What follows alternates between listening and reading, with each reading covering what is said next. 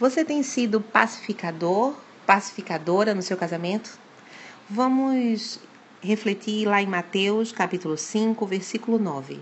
Bem-aventurados os pacificadores, pois terão chamados filhos de Deus. Se quisermos entender um ao outro, devemos identificar nossas diferenças de personalidade.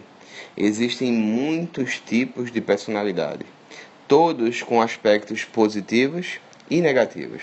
E nos próximos dias a gente vai refletir sobre alguns deles. Hoje vamos falar sobre o pacificador. Trata-se de alguém com personalidade calma, branda, despreocupada e bem equilibrada. Será que é você? Essa pessoa normalmente é agradável, não gosta de conflitos, raramente parece agitada e praticamente você não vê ela com raiva. O pacificador tem emoções, mas não as revela facilmente.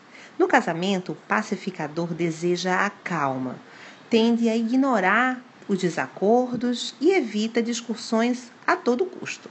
É muito agradável estar perto dessa pessoa. Porém, o lado ruim de sua personalidade é que os conflitos normalmente eles não são resolvidos.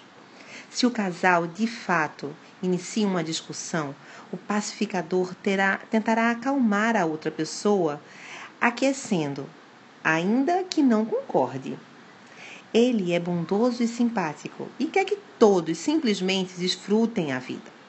Porém, se estiver casado com uma pessoa controladora, o pacificador pode ser atropelado pelo rolo compressor e terminar sofrendo silenciosamente. No Sermão do Monte, Jesus disse que os pacificadores são abençoados e que serão chamados filhos de Deus. Que declaração maravilhosa! O texto de Tiago 3,18 faz outro elogio a esse tipo de personalidade. Ele diz: Pois a bondade é a colheita produzida pelas sementes que foram plantadas pelos que trabalham em favor da paz. Se você está casado ou casada com um pacificador, agradeça a Deus por isso. Tenha também o cuidado de não tirar vantagem da natureza tranquila do seu amor. Vamos orar? Pai, sou grata pelo desejo de meu amor de ser pacificador.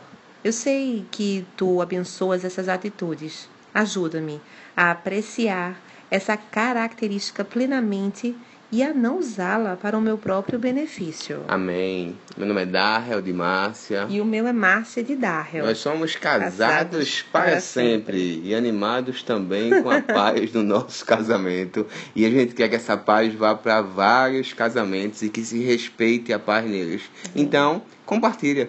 Compartilha essa mensagem, manda para teus amigos para que a paz possa reinar em vários lares. Que Deus abençoe a sua família.